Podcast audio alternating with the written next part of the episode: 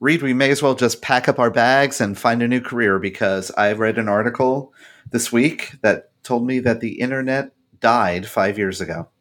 Oh, okay. I do woodworking and, and leather stuff on the side. So anybody that's interested or an oil painting or something, I'm happy to happy to help. Just reach out. Of course, with the internet being dead, I'm not sure how you're going to reach me. And I bake bread, so you know I think we we all have like post internet careers. But no, this article is interesting. Reed, it actually brings up what they actually are calling the dead internet theory. It suggests that the internet has been almost entirely taken over by artificial intelligence and bots. Yeah, that's probably true. I mean, you can say anything and just blame it on a bot, I guess. Welcome to Touchpoint, a podcast dedicated to discussions on digital marketing and patient engagement strategies for hospitals, health systems, and physician practices. In this podcast, we'll dive deep into digital tools, solutions, and strategies that are impacting our industry today. We hope to share a lot of great information with you and have fun along the way. Thanks for joining us. Now, here are your hosts. Welcome to Touchpoint. Welcome to episode number 248. Chris, we're narrowing in on a a quarter of a one quarter of a thousand, the, the kata of a thousand. Okay, the kata of a thousand. Also a great band name. But um, here we are, 248. We're, we're, we're nearing 250. Uh, welcome, one and all. Thanks for joining us. Thanks for tuning in for another episode. Or if this is your first time, welcome. Uh, I'm Chris, and that's Reed. yeah, we're, we're recording this pretty close to Halloween, so you know. I'm dressing know. up as you this this year, yeah. Reed. That's right. There you go. There you go. Well, we hope to have another great episode today. Uh, really excited for the interview that we have, and and just kind of continuing on this theme of the new reality. We've talked a lot about digital front door and kind of choosing positions, things like that. And I think this will kind of be an extension of the last few weeks. And so uh, we've gotten some good feedback and, and wanted to kind of continue to double down here for for at least at least another week. Absolutely. Before we do, a couple things to point out. Touchpoint.health is the website. That's where you can find out more about this uh, episode you're listening to, the show you're listening to. If you want to go back and check out those previous couple of episodes that I just referenced, certainly you can do that at any uh, podcasting app, streaming service, or uh, over at the website, touchpoint.health. If you do make it to the website, would encourage you to check out the TPS report. You'll notice it up in the top navigation click on that, give us your name, give us your email address, and we will then send you one email a week, just one, one email each Monday has five articles to get your week started. And uh, hopefully you find that that content valuable. So we'll pause here for just one second and then be back with uh, today's show.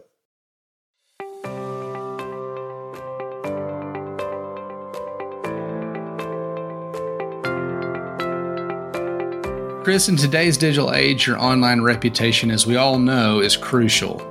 With customers relying on online reviews, your first impression is also compared directly with your competitors. Sure is. And Reed, consider this 86% of patients today read online reviews, and 73% demand that that healthcare provider has a minimum four star rating. Demand. They demand it. Yeah, they do. Well, to stand out, choose reputation to help amplify your brand and to build trust. Be the provider of choice in your area, understand patient sentiment, get actionable insights, and even foster patient loyalty. And look, here's the easy way you could do that. All you need to do is go visit reputation.com slash touchpoint. That's reputation.com slash touchpoint, where you can download their healthcare online reputation management guide and build a reputation that performs for you.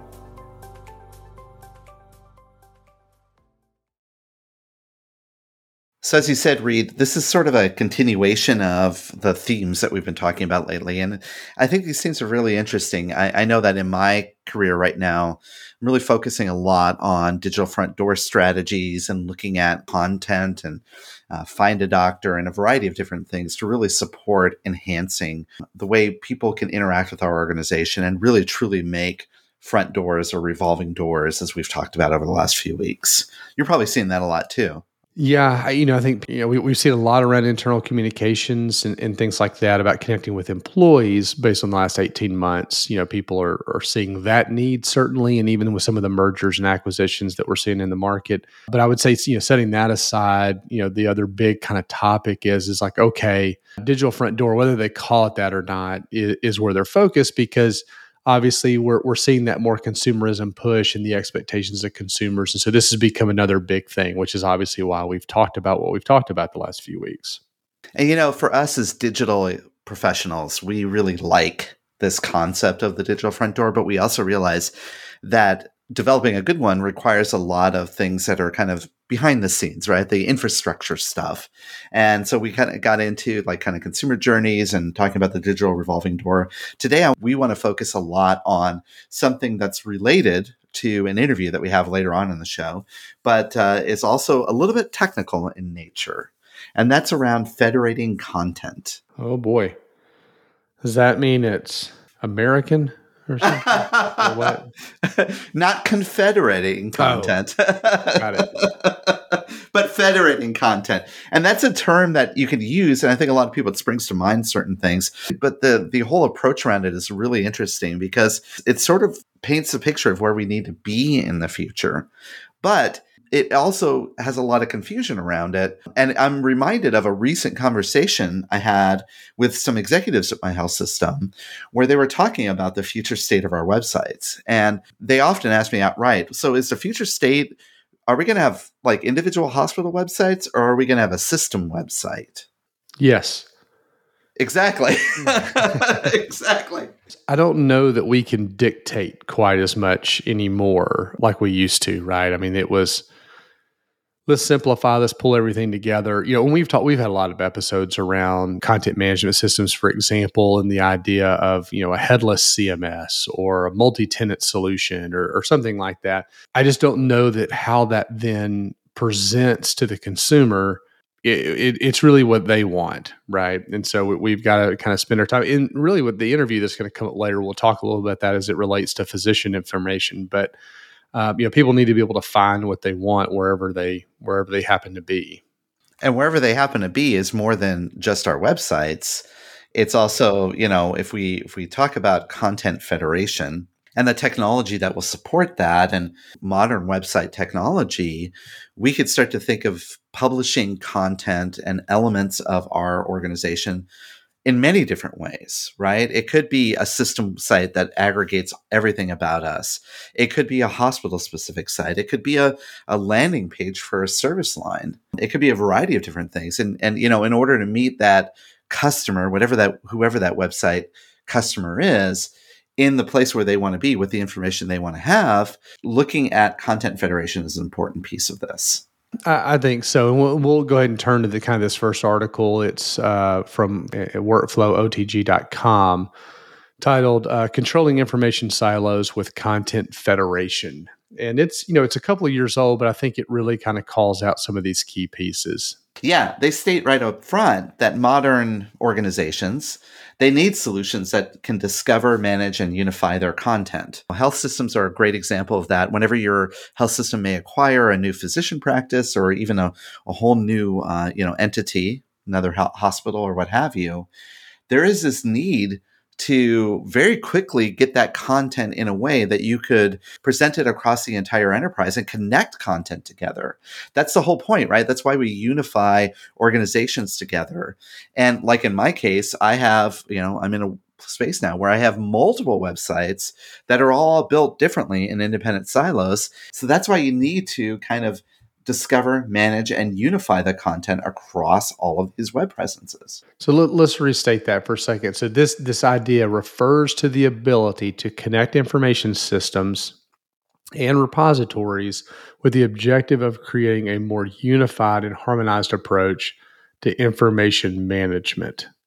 So it sounds to me like there's a bunch of content in different places and the need to pull all of this together maybe not into a single source of truth i'm not sure that's the right way to describe it but that's kind of the first thing that came to mind right was this idea of kind of pulling everything together into to one accessible piece and not many organizations can go that far as to just say, okay, now we're going to just put everything into one source of truth and be done with it. Because you know that's going to take a lot of time. I think some organizations, when they start to go down this path, they start with something called federated search. You familiar with that term? Federated search. That's that idea of running a single search across, you know, multiple sites or databases or, or what have you, right? Yeah, yeah. And that's, I mean, that's a pretty common thing. I've seen that happen. You know, many of the larger organizations that have multiple smaller, like microsites or smaller web pages or what have you, they use federated search. So you just go into one search console and you hit, you know, the term and it rep- rep- reports back all of the searches results across multiple different web pages. That's a really easy solution. And that's in effect like creating Google for all your web presences on your site. But when you get into content federation, it, it actually takes it up to a much higher level because it's not just type something in and get back the most closely aligned term that are on those pages. You're now talking about being able to read content and or metadata from repositories and moreover being able to kind of manage that metadata across the multiple different places that you're searching for. Again the, the federated search your point you know whether it's google search console or something like that or utility people would plug those into all the websites they had across their health system and it was able to return those search results regardless of which site you were physically on even though these sites weren't you know in the same content management system or, or what have you. So this is a little bit different. Right. Now in the past if organizations had to start to put everything with metadata and kind of standardize all their content they would go down the route of implementing an enterprise content management system. Like basically decide on a new technology and move all of the website content there. That's one approach that you could do in order to solve that. Obviously, there's a lot of challenges with doing that. In fact, this article calls out that the fatal flaw with this approach was sometimes you have the failure to recognize that it's really impossible to do that when you're dealing with such large pools of data. I guess a website could be one thing, right? I, that's manageable. But now, what if you're what if you're also talking about a website, a backend directory of let's say physician data, backend repository of maybe like where all the patient portals are at, all of that other stuff? It suddenly becomes this like insurmountable task. Yeah, I, I, think again we've tried to make things leaner and flatter for people to be able to access, where they're not you know having to dig and find you know all that. So yes, I mean I think from a consumer's standpoint, in most cases we're trying to drive to some sort of utility or action, and this probably muddies the waters to some degree. Yeah, it kind of does. Now there's an evolution that's occurring with technology to create more of a content services platform approach or even content experience platforms. Um, and what that means is that you you know that we talked about this right the the headless approach towards separating content from presentation layer. That's one of the one of these content service platforms. Another thing though is I have seen organizations take like all the data they pull all the data into like a data mart and then they put metadata all around that think about now your find a doctor, right? If you have multiple sources of truth for like your find a doctor, you could create a data mart, so to speak, where you're pulling in all those inputs and standardizing metadata at least across all of those different inputs. Or another thing to think about is like if you're doing a CRM and you're pulling customer data from multiple places, you have to standardize your data. And a lot of that is around a content service platform architecture. I know we're getting technical here. Hopefully, we're not talking too far over people's heads. A lot of architecture talk. yeah. but the idea here is you want to create an environment where you can not only ingest a lot of content in, but then be able to understand and categorize that content and then turn around and federate it to wherever it needs to be. In a very simplistic sense, that's really the whole point around a federated content approach. I like it. It makes sense. And I think that's what, again, kind of like digital front door, whether people are saying these terms or not, I, you know, I don't know. But I think that's ultimately what people are trying to accomplish is we think about this next iteration, this next evolution of quote unquote the website. Well, why don't we do this, Reed? Let's let's take a brief break, and when we come back, we'll try to get we'll try to kind of rise out of the technical talk that we've been having here, and start to go down like path of how organizations are starting to look at that and the imperativeness around this. And then we got a great interview after that that we can uh, that we're going to go to. But let's take a brief pause, and we'll be right back. Coming soon from Greystone, Bowstring, and Touchpoint Media, live from HCIC, a new podcast that brings you front row access to the latest innovative strategies that are shaping tomorrow's healthcare industry. In this 12 part series, as recorded live at the Healthcare Internet Conference, we'll hear from industry experts such as Paul Matsen of the Cleveland Clinic, Kathy Smith of Roper St. Francis Healthcare, David Feinberg from Mount Sinai Health System, Rose Glenn from Michigan Medicine, and many others. Subscribe now on Apple Podcasts, Spotify, Google Podcasts, or your favorite podcasting platform. This podcast series is brought to you by Greystone.net, Bowstring, and Touchpoint Media. All right, so let's let's dive into a couple other things. We're going to talk a little bit about the approach and maybe uh, you know con, you know the audiences that we're talking about, the platforms, things like that. You know, practically, how does this content federation you know serve us well, and what does it do? There are I guess, agreed upon approaches to starting to get down, going down content federation. We found an article, again, you know, a couple years old, but uh, it, it's entitled "Overcoming Your Content Silos: Three Approaches to Content Federation." Well, the first one that they reference is the interoperability approach, a pull approach, they call it, to content federation searches, you know, targeted repositories for documents that include this federating repository basically this full repository federation or rules can be used to select only portions of the source repository. Think of it like, um, you know, like when we talk about SEO and we're talking about the SERPs, we're pulling in like a snippet of the content that kind of informs what that content is about. These subsets can be, you know, maybe one specific type of document, like they could you could call it like this is content about a service line or this is content about a physician or something like that. But it can also add in other elements in that regard where it just basically says this is how old the content is and other things of that nature. That's called the interoperability approach and basically it's kind of like making sure that all your content is understood to be the same the second approach though is the metadata centric approach with this method it's a little bit different it's a little bit more manual because you have to identify the content that's going to be federated from the various different places and standardize the data that's associated with that. So a little bit more than just identifying and saying this is physician data and this is that. Now you're starting to look at the data structure. So you're looking at maybe on a uh, clinic web page, you want these elements of content, right? This these content models that are going to be part of this. And you have to identify those content models in a meta way. So, like you could, might say, we need information about the clinic. We need their hours of operation. We need their address. We need driving directions. We need all the physicians that practice at this clinic. And then what you do is you kind of start to pull that together. And I know a couple weeks ago when we were talking with Martha about this, schema and structured data is a big part of the metadata approach so that's the you know we talked about you know pulling it. See this you know that kind of uh, analogous to the word interoperability, right? How stuff works together. So that pull approach. This is a crawl based approach. As you think about metadata, that makes sense. Uh, that's much how we think about websites. You know that that bots crawl the site and you know, pick up the data, and that's how it gets returned. You know the final one, the syndication approach, or maybe more of like a push, even uh, is their approach that they say that looks uh, at integrating the systems that use content rather than systems that store content. The syndication approach, you might think about.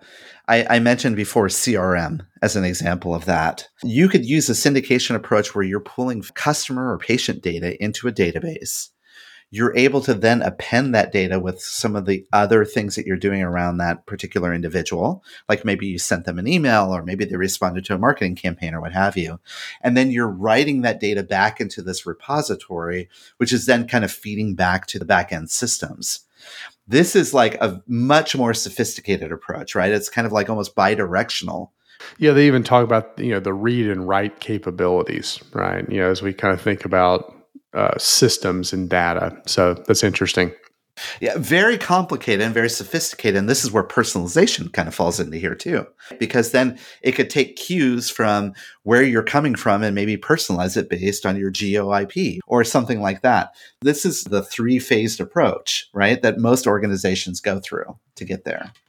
Let's switch a little bit here and talk about the the audiences. I don't know what episode it was, but it was a little while back. We covered these different types of audiences and there's there's five of them. You know, it starts with consumer, and I think that's where we start and stop sometimes. It's just this idea of the consumer. You know, they, they call it people and their families that receive care or services from the hospital and the consumer audience is important because that's where we we as digital professionals we spend a lot of time looking at personalization understanding what you know the consumer audience the health seekers want building your find a doctor around what consumers want what are they looking for.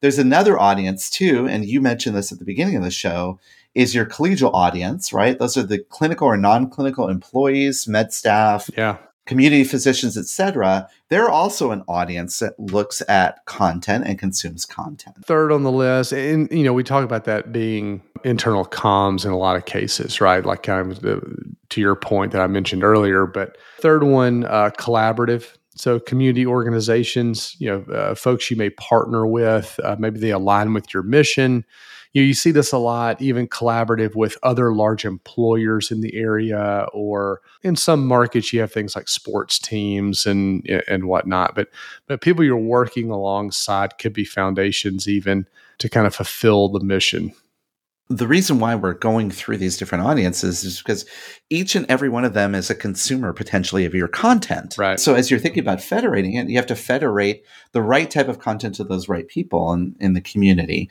Right next to that it are like sort of the corporate audiences. In this particular case, we're talking here about purchasers, payers, decision makers for large groups of individuals, like you said, businesses, right? Mm-hmm, to get access mm-hmm. to care, ACO partners, you know, a variety of different organizations. Again, they consume your content too. We've been talking about Find a Doctor for the past couple of weeks here. But if you think about it, some of those third party sites are payer websites that would benefit from getting a sort of a, a, you know the content around all your doctor populations federated to them in a consistent way. Yeah absolutely. Uh, and then finally you know our uh, what we call constituents maybe an advocacy title sometimes but it's it's people and sometimes entities that care about the organization but more so than that they have influence or impact on the organization in most cases you'll see that through like policy or governance or you know accreditation things like that. So you think about your own existing board maybe there's other boards in town elected officials but also you know you see folks like the accreditation bodies like JCAHO for example. So anyway kind of interesting. So you got consumers collegial uh, collaborative corporate and constituents. And so while these are audiences, Chris, to your point, how do we connect with them? Where do they get information? But we also think about things like that rented land. You know, we've we've talked about social media as being kind of rented, and we're starting to see more and more of that, right? Third party sites and whatnot. Yeah. So this is another kind of like dynamic to this whole content federations conversation. Is it's not just what the content is and who the audience is. It's like, where are they going to consume that content? Right? That's the promise here. And they consume it in multiple different places.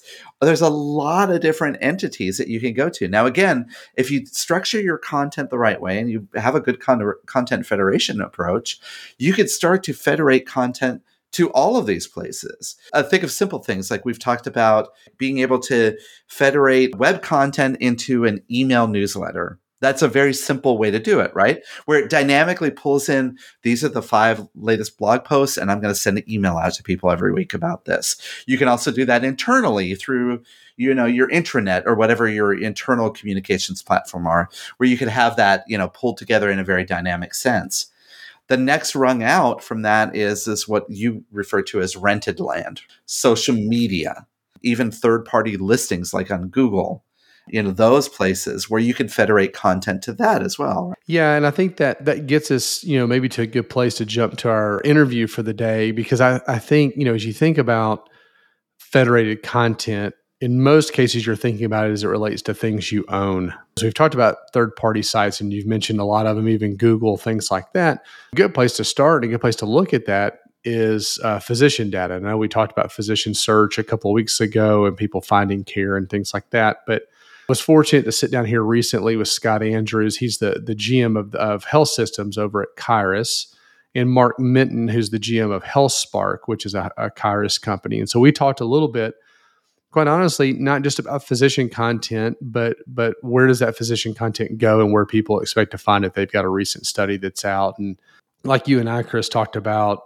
Uh, obviously, a lot of people care. You know, do they take my insurance? Right. So the need for this content to be federated to a payer website, for example, is something we maybe haven't thought a lot about. So I had a chance to sit down and visit with them uh, we'll take a quick pause here and then come back uh, with a conversation uh, that I had recently with both Scott and Mark.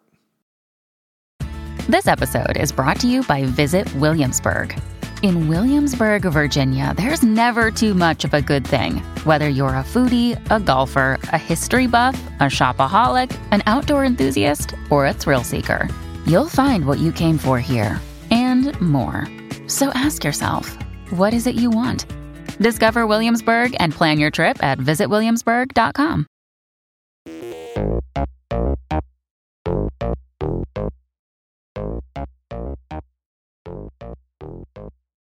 All right, welcome back to the Ask the Expert portion of the podcast. I am fortunate today to be joined by two uh, folks that actually know what they're talking about, uh, which is a nice change of pace from listening to Chris and I for the last uh, 20 minutes or so. Uh, Scott Andrews, who's the GM of health systems over uh, at our good friends at Kyruus, and Mark Menton, who's the GM at uh, HealthSparq, which is also a Kyruus company. Guys, thanks for uh, coming on for a few minutes. It's a pleasure to be here. Absolutely, Reed. Happy to be here. We'll start, Scott, with you. A little bit of your background and, and kind of what you guys are focused on right now at Kyruus, and then and then Mark, maybe the same. Well, uh, thanks, Reed, again for having us. Kyruus is uh, is really one of the preeminent uh, brands out there in terms of uh, patient access.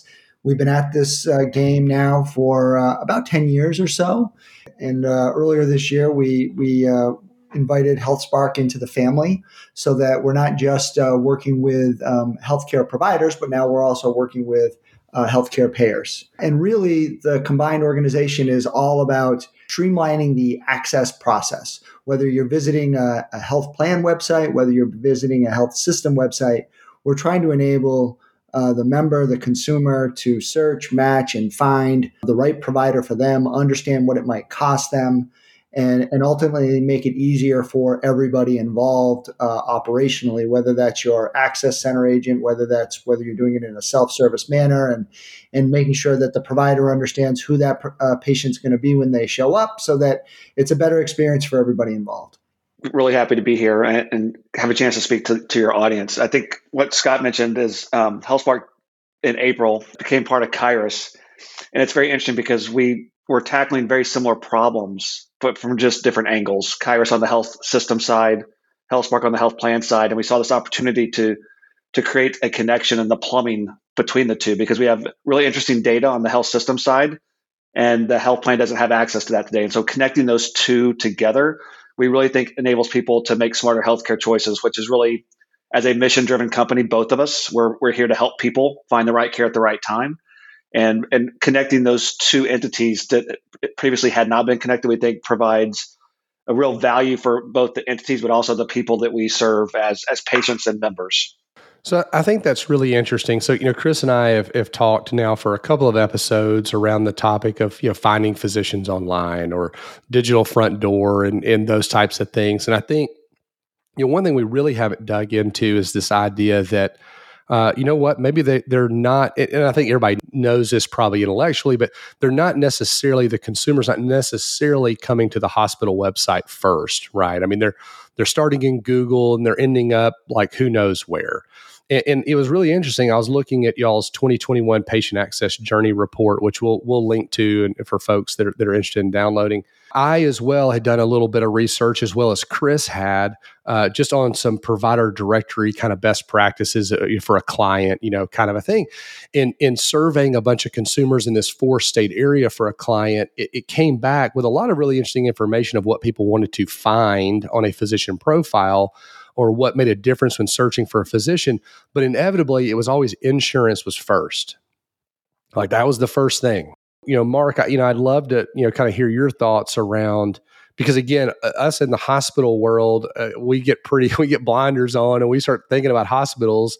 Like where, where does that fit in this consumer journey? You know, I mean, is that, that's where people are going, it sounds like.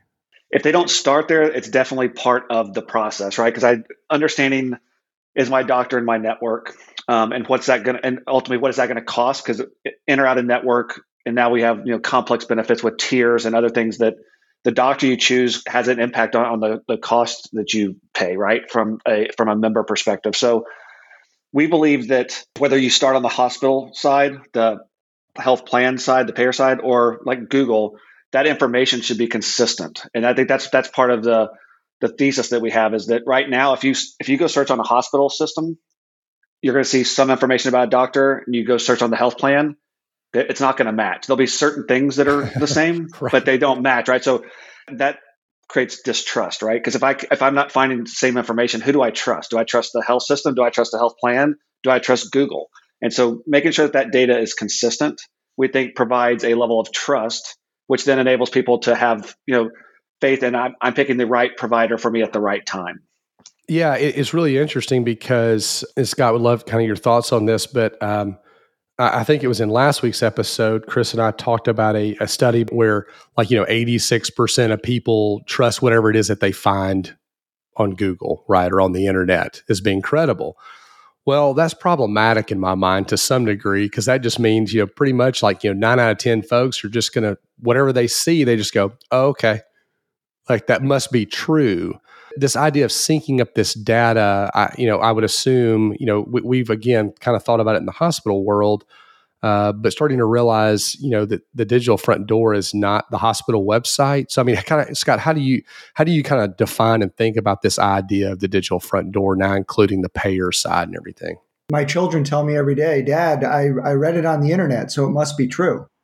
And to mark's point what what we what we've found is that whether it's uh, a Google, whether it's the plan, whether it's the system, the data is often inconsistent. And to answer your question, Reed, the digital front door is all of those avenues.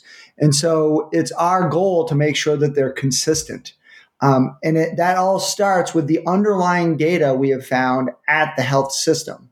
Um, because that's the information that's getting fed to the plan. That's the information that's getting uh, fed to the web, you know, the listings agents. And, and if that information is not up to date and accurate and then sent to those other locations, then you will have those inconsistencies. And so your digital front door isn't www.geisingerhealth.org, right? It is it is Google, it is your plans, it is Bing, it's Instagram, it's Facebook. You want all of those avenues to be consistent and up to date with the same information so that the actual so in actuality I can say to my children, well, if you read it on the internet related to a health system, you're right, it is true. What does this mean for physicians? You know, how, how, what is their viewpoint on this? Do they even realize this is a potential gap? Most physicians don't come in on Monday morning, look at their calendar, and say, Where did all these appointments come from? They're focused on how do I deliver the best care to that individual, right? So, so whether somebody called their front desk, whether somebody booked an appointment online through Google, whether they booked it online through their health plan, whether they booked it online through their health system website, they don't, that's not what they're worried about. Now, they may worry about it if it turns out that the individual that shows up on their calendar, they're not the right physician for at that point in time in that person's journey. And so that's when they'll start to raise questions. Well, how did this person end up on my calendar?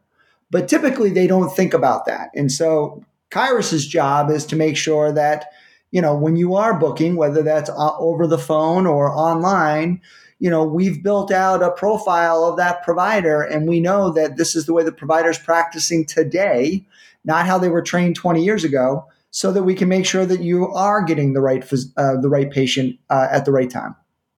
Right, and I'd love to I'd love to expand on that just with, with real life example of what we've done with a, a health plan in the in northeastern Pennsylvania, where we took 4,400 doctors that were on the Kyruus platform that had this enriched data, and we took it and married it with the health plan data that they had about these same 4,400 doctors.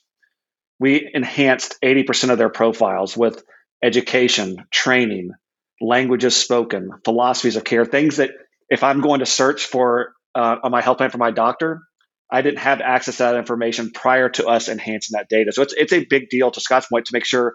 I mean, when we think about, it, we had 40, almost 50, 49% of doctors added languages spoken to their profile on this health plan. With so you think about if I'm a doctor that has speaks Spanish and my patients don't know that, I'm going to miss the opportunity to have pa- the right patients come to me. So I mean, it, it's a whether they whether the doctors understand it or not. There's a huge value to being presented in the right way with the most the most robust data about me to to pay potential patients on the health plan side.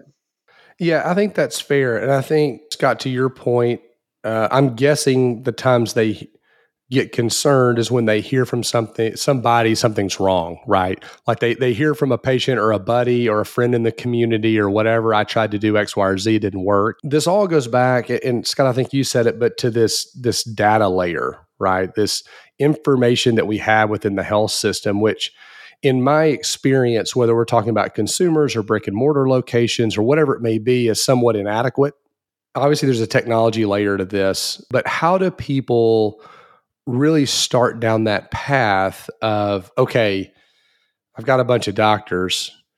How do i find all the right information? What, what is the source of truth for most folks? I mean is it a credentialing system or is that not really where we are? The answer is there's lots of different sources of truth depending upon the data element. You certainly want the credentialing system to tell me what you are certified in and where are you allowed to practice you probably don't want the credentialing system to tell me where you're located because that information might get updated once a year in the credentialing system. Whereas the electronic health record, where you're working out of every single day, knows that you're on Main Street today and you're over at Oak Street tomorrow.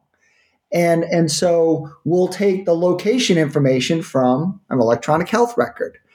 But then there's other information like photos and philosophies of care that Mark highlighted earlier that's typically coming from a marketing department. So that could be a marketing database um, and or a spreadsheet. And so the point is, is we know that for a provider, we have 115 different data elements on average. And we're going to figure out where the what the source of truth is for each one of those data elements tap them into the profile that we're building out on that provider make sure that it's updated every single day in a in a compliant manner that has the appropriate oversight so that each time something is changing about that provider, it's updated and then it's sent out to the World Wide Web. That's interesting. So it sounds to me then, kind of what you're saying, because we've always talked about this idea of having a single source of truth, right? And now a lot of that came from organizations' work around directory management, you know, get, getting information correct on Google, for lack of a better way to say it, uh, mainly focused around brick and mortar locations, hospitals, surgery centers, urgent care clinics, things like that, right? And then there is some of that uh, around physicians, and then it bleeds into reputation management and you know some of those types of things. But it sounds like that may be a losing battle to some degree to try to get this stuff in one place, i.e., a spreadsheet is what most people are doing, I guess, you know, or a Google Doc or something like that. But is to really understand where the most relevant uh, or most current information is and then providing ways for that information to find its way into you know ultimately the physician profile in this case. Is that fair? That's exactly right reed. You hit it right on the head. It's it's there's lots of different data sources. Those data sources are going to get updated um, as part of their normal processes. You just want to make sure you're tapping into those data sources so that you can have the most up to date and current profile that is then shared on Google, at the health plan, at the health system, in a mobile app, on a specialty line page, wherever it is you've got your digital uh, inventory of channels where you're going to allow access to come in. I'll be honest, as a hospital marketing guy, I don't know that I've thought a lot about the payer side of the equation. That's just not part of most of these Marcom departments' daily visibility, I guess. Or, you know, certainly there's people within the organizations that do payer contracts and and we you know we may get involved if like oh we're going out of network with anthem right or something we got to get letters but you know potential uh, so there's that kind of stuff the reactionary crisis issue navigation side but there's not really the proactive working with a payer that at least i don't think maybe i'm wrong that a lot of marketing departments are doing how should this be part of marketing's uh, kind of viewpoint and, and, thought process as they think about you know acquisition, patient acquisition, things like that. Yeah, I mean, absolutely. Well, except we know that, uh, like, I think the late, latest Kyruus study, over fifty percent of people go to the health plan website when they're trying to find a doctor. So we know that there's traffic and there's available patients looking for care because you don't just go look, you don't go to your insurance's website just to kind of kick the tires, right? right. You're going there because right. you need you need something. And we know that I mean the health plans and the systems they have relationships. I mean they they have contracting, so there's the battle relationship, right, where we're negotiating contracts, but they also have relationships where, you know, for musculoskeletal, I want my as a health plan, I want my members to go see the, this this group of doctors, this system, because they're high quality with good outcomes, and so there's also interesting relationships kind of behind the scenes that then we can help steer those patients from a health plan website to the, the right doctors and I, I also think, from a, to your point, this is new, right? That connecting hospitals and health plans at this level is something that when we talked to our health plans about it, you know, about a year ago when we were starting this journey, um, it was new to them as well, right? Oh, they haven't thought about how does that data sitting on the health system side, how can that help our our members on the health plan side and vice versa? Where before, to Scott's point, is everybody wanted to be the digital front door, but guess what?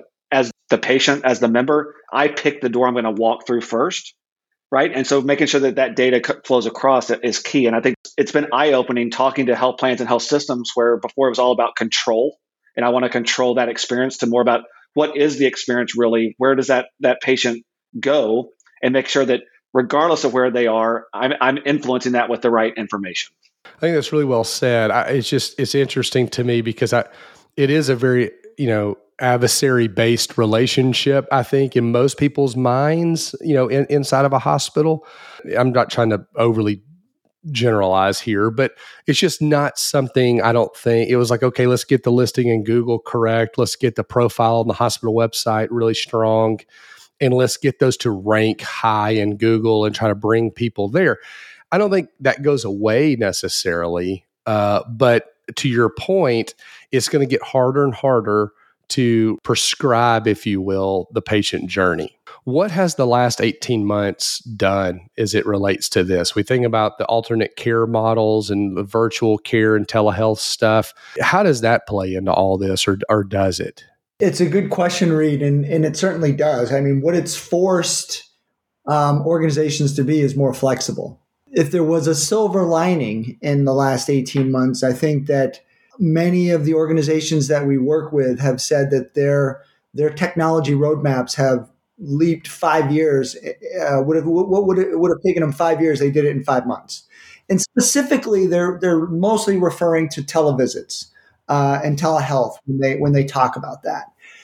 The good news is again through our studies at Kyruus, you know now that you've introduced that to consumers and patients, they don't want that to stop. They still want that um, as an element of the of the access that they can they can tap into. That consumers care about cost, quality, and convenience, right? And cost they're going to get on the plan side. You know the quality they're going to get through the you know where did you study and how many times have you done this procedure and the convenience could be when is the doctor available can I do it through telehealth or where are they located is it close to my work or is it you know down the street from my house and so I think what the last 18 months has told us is we need to continue to be flexible. We need to continue to provide the most convenient way for consumers to reach their providers um, so that they're going to access care and that they're uh, going to get in there to get the care that they need and not hold back just because of the of a pandemic. Yeah, I think that's really well said. I think we're we're seeing the need to be more flexible, kind of with everything that we're doing, and amenable to what the consumer expects. And so I think that makes a lot of sense. Um, you know, it was really funny. I told you I did this little study, surveyed some consumers and that kind of thing. And I thought one thing that was interesting was you, you find a lot of things that that um, you probably expected to find. You know, do they take my insurance? How close are they to where I'm physically located? uh, things like that. And then, you know, are they accepting new patients? And you go, oh, okay, yeah, that makes sense. And the virtual telehealth, oh, okay, that makes sense. But one thing that it never really dawned on me, but there was, um, are they accepting new patients? But then there was also the how quickly can I get in? It's the same question, but different, you know, kind of a thing. And uh, so, again, people, I think to your point, uh, it really is about the cost, uh, the convenience, and, and, you know, is there a way? We've kind of mistaken this idea of loyalty in healthcare. I think there's preference, certainly, but I'm not so sure there's loyalty in the way that we think about, you know, brand loyalty and things like that, right? Like people aren't driving past one urgent care to get to another urgent care. Uh, this has been really interesting. So everybody's listening, I'm sure, is is kind of starting to formulate and think about ideas and and we want to make sure you know, we provide a link to this year's uh, patient access journey report. And I know you guys have the the Atlas conference coming up next week. You know, what are some recommendations on some kind of practical next steps for those Marcom folks that are out there listening? The theme of Atlas is the future is flexible.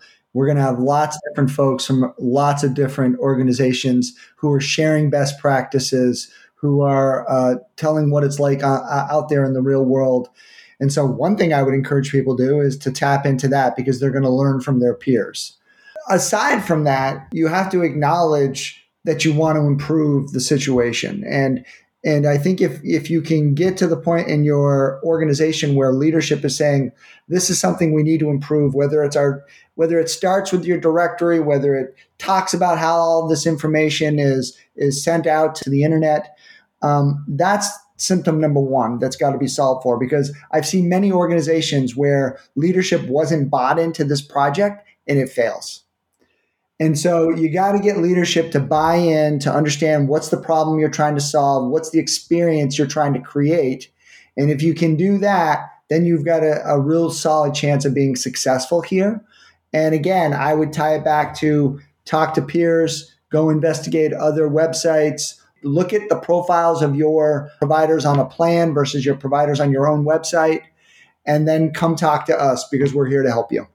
That's awesome. Yeah, I think the leadership that's probably true in just about every initiative. yeah, to, to, some extent. So I think that's one certainly that we, we can't overlook. I would just add on the we talked about some of the relationships payers and and providers have, but I think one I didn't talk about was many of these health plans and health systems have joint ventures with ACOs or they have you know these value based uh, payment contracts, and to be thinking about who are those key payers that I'm working with, where those are in place, and then how can I enhance that connection and relationship with what we've been talking about today, the data sharing and the connectivity. Where today is more you know a paper based contract, where if we can start sharing data, we can drive value to the health systems because we're more patients are seeing more valuable information and booking into that system. So I think think about who your who your relationships are with, whether it's joint venture or value based care, and those could be very interesting um, relationships to, to start expanding beyond just a contract basis, but really a, a data and, and a true partnership. That is awesome. Uh, certainly appreciate it again. Uh, the 2021 Patient Access Journey Report. Uh, navigate over to Kyruus uh, and download that. We'll have a link in the show notes. And again, special thanks, uh, Scott Andrews from Kyruus, uh, Mark Menton from uh, HealthSparq, which is also a Kyruus company. Thanks, guys, for coming on the show. Really appreciate it. Love to have you guys back on in the future. Thanks a lot, Reed. Happy to do it. Anytime. Thanks. This episode is brought to you by Shopify. Forget the frustration of picking commerce platforms when you switch your business to Shopify, the global commerce platform that supercharges your selling wherever you sell. With Shopify, you'll harness the same intuitive features, trusted apps, and powerful analytics used by the world's leading brands. Sign up today for your $1 per month trial period at shopify.com slash tech, all lowercase. That's shopify.com slash tech.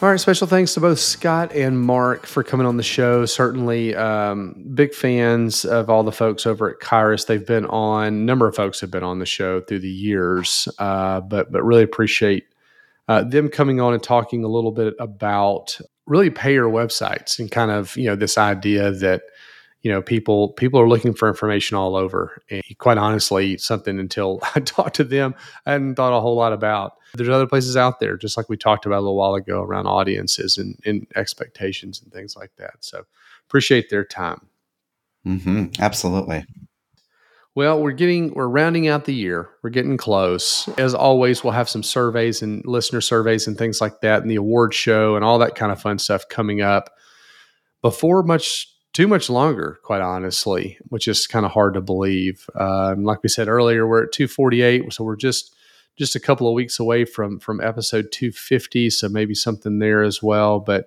certainly appreciate all the support. Again, touchpoint.health is the website. Sign up for the TPS report, all that kind of fun stuff. Chris, let's do a couple of uh, couple of recommendations, and then we'll uh, we'll call it a week.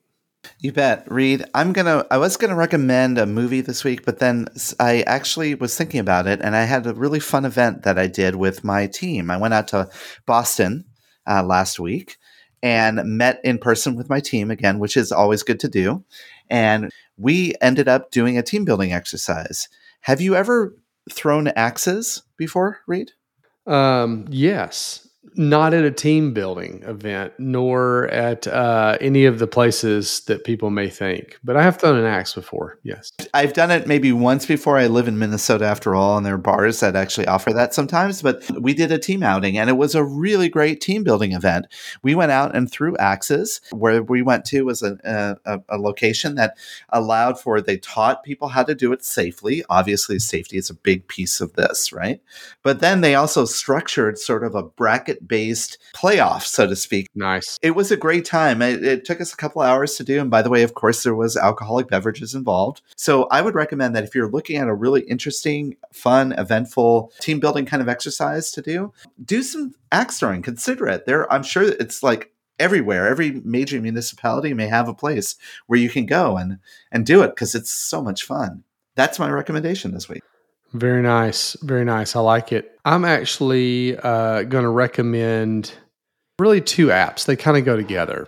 So recently, my son uh, has gotten into sports card uh, collecting, which he did. I mean, he's done a little bit over, uh, you know, on and off through his growing up years or whatever. But but recently has really gotten into. And so we've drug out all my old sports cards and things like that. And there's a couple of apps that are worth downloading if you're into this to keep up with the market right? So sports cards have become highly, highly collectible, which I won't even get into right now. But there are a couple of apps. There's a guy called the Sports Card Investor. He has a YouTube channel. He's done really well. He looks at it from an investment standpoint. And so he has an app, Sports Card Investor. He actually created a separate app, which also has a web presence called Market Movers. And it's uh you, you can join it. There's a little bit that you can do for free, but it's also a membership based piece but you can look up these cards and it's like the stock market. It shows you the growth over time and how many of them are in circulation you know and all this kind of stuff. So it's it's really pretty fascinating. But yeah market movers is the app. But also check out the sports card investor uh, youtube channel if you're into sports cards. I love it. A twofer recommendation right there. Yeah it's awesome well, it's a it's a lot of fun. It's uh, way more expensive than uh, when I was a kid, but uh, these cards are also way more valuable than when I was a kid. So it's uh, it's interesting for sure. All right. Well, another great episode, another great week. Thanks everybody for tuning in. Thanks for joining us. Rate, review, subscribe wherever you happen to be listening or streaming. We certainly appreciate that, and and you know, tell a friend. Uh, that's still the number one way that uh, you can help us out is to spread the good news. So, for Chris Boyer, I'm Reed Smith, and we'll see you next week. This has been a Touchpoint Media production. To learn more about this show and others like it, please visit us online at touchpoint.health.